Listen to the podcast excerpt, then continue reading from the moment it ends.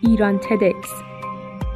مرجع سخنرانی های تد با دوبله فارسی در زمینه کسب و کار، کارآفرینی و تحول فردی.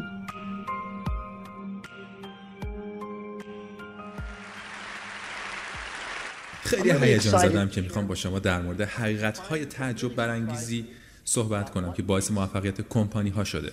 چه عواملی بیشتر از همه در موفقیت استارتاپ ها تاثیر داره؟ به اعتقاد من مؤسسات استارتاپ یکی از بهترین اشکال در تبدیل جهان به مکان بهتری هستند. اگر گروهی از آدم ها با انگیزه برابر رو دور هم جمع کنیم و اونها رو در یک استارتاپ سازماندهی کنیم اونها قادر به باز کردن قفلهایی از پتانسیل بشر هستند که قبلا ممکن نبوده و می‌تونن به چیزهای غیر ممکن دست پیدا کنند. اما اگر انقدر شرکت های استارتاپی خوبن چرا برخی از اونها ناموفقن؟ این چیزی بود که در پی اون بودم. می‌خواستم ببینم مهمترین عامل در موفقیت استارتاپ ها چیه. و این جستجو هم دوست داشتم سیستماتیک انجام بشه و اون تصورات احتمالی من رو که در طول سالهایی که بر شرکت های مختلف نظارت کرده بودم اصلاح کنم. مشتاق بودم که اینو بدونم چون از دوازده سالگی مشغول به کار شده بودم. در موقع راهنمایی تو ایستگاه اتوبوس آب نبات میفروختم. تو دبیرستان دستگاه های انرژی خورشیدی میساختم و در کالج بلنگو میساختم.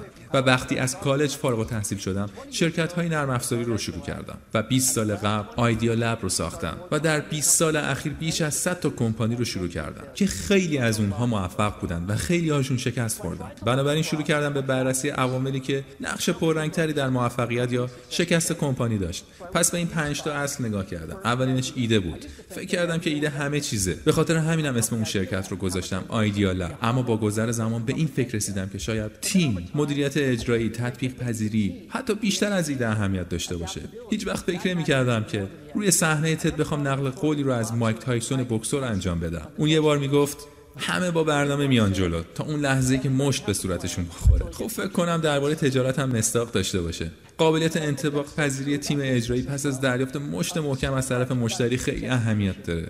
و همین خاطر بود که فکر کردم تیم شاید مهمترین چیزی باشه که به ذهنم برسه.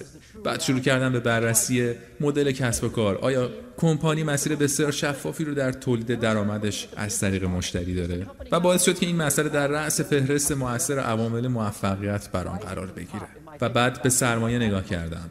و دیدم که کمپانی های زیادی هستن که مبالغ بسیار سنگینی رو برای خودشون سرمایه گذاری می‌کنن. و بعد البته زمان بندی بود. آیا برای اون ایده خیلی زوده جهان آمادگیش رو داره؟ آیا شما پیشرو هستین؟ لازمه که جهان رو ابتدا آموزش بدید یا اینکه خیلی دیره؟ و همین حالا هم کلی رقیب دارید. پس سعی کردم خیلی با دقت به این پنج عامل در داخل کمپانی های Idealab نگاه کنم و همه اون صد شرکت رو مورد بررسی قرار دادم. پس اول توی کمپانی های Idealab 5 تا اول رو انتخاب کردم. مثل CitySearch، CarsDirect، GoTo، NetZero، Tickets.com که تماما موفقیت های میلیارد دلاری داشتن. و البته 5 تای آخر رو هم انتخاب کردم مثل Z dot com، Insider Pages، MyLife، Desktop Factory، PeopleLink که علیرغم امیدهای زیادی که دربارهشون داشتم موفق نشدم پس سعی کردم تمام اون خصیصهایی که فکر می‌کردم این کمپانی‌ها در تک تک ابعادشون وجود داره و باعث موفقیت یا شکست اونها شده رو پیدا کنم و بعد رفتم سراغ کمپانی های غیر Idealab ی موفقی مثل اینستاگرام اوبر، لینکدین، یوتیوب و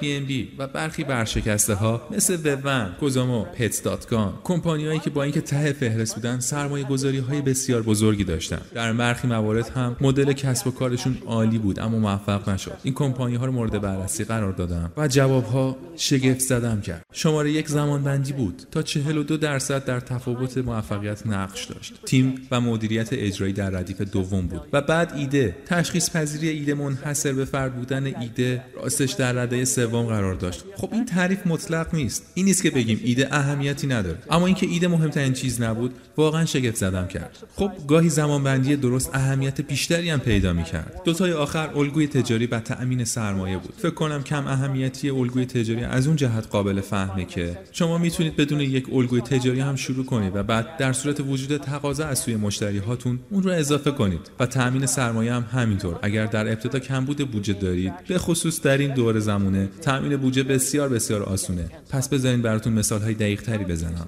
همه شما احتمالا یه غول موفق مثل Airbnb رو می‌شناسین. اون کمپانی از طرف خیلی از سرمایه گذاران زیرک رد شد. چون فکر می‌کردن هیچ کسی فضای خونش رو به کسی کرایه نمیده. البته مردم ثابت کردن که این فکر اشتباهیه. اما یکی از دلایلی که موفق شدن این بود که در کنار مدل کسب و کار خوب ایده خوب و مدیریت اجرایی عالی زمانبندی درستی داشتن. اون کمپانی درست در زمانی که رکود در بالاترین میزان بود شکل گرفت. زمانی که مردم واقعا احتیاج به درآمد اضافی داشتن. همین اتفاق برای اوبر افتاد. اوبر تشکیل شد. کمپانی فوق العاده مدل کسب و کارشون باور نکردنی بود. مدیریت اجرایی عالی داشتن. اما زمان بندی در نیازشون جهت گرفتن راننده در این سیستم بسیار کامل بود. این خیلی خیلی اهمیت داشت. راننده ها دنبال درآمد اضافی بودن. برخی از موفقیت های اولیه ما مثل Search City بر حسب نیاز اون وقت مردم به web page ها بود. تد هم در واقع در 1998 در صحنه goto.com معرفی شد. فکر کردیم ایده خیلی خوبی اما راستش زمان بندی احتمالا خیلی مهمتر بوده و بعد برخی از شکست هامون اتفاق افتاد. یک کمپانی سرگرمی آنلاین به نام z.com رو شروع کردیم. پول کافی جمع کردیم. مدل کسب و کار عالی داشتیم. حتی با نابغه های بزرگ هالیوود هم برای ملحق شدن به کمپانی قرارداد بستیم. اما نفوذ پهنای باند در 1999 تا 2000 خیلی کند بود. تماشای ویدیوهای آنلاین خیلی سخت بود. شما مجبورین تمام کدک ها رو توی مرورگرتون بذارید و سرانجام در 2003 یک کمپانی وارد دنیای تجارت شد و تمام مشکلات کدک رو با ادو فلش حل کرد. در ضمن پهنایبان تا 50 درصد در آمریکا گسترش پیدا کرد. یوتیوب عالی زمان بندی شده بود. در واقع یوتیوب در زمان راه اندازی حتی هنوز الگوی تجاری هم نداشت. حتی مطمئن نبودن که کار کنه.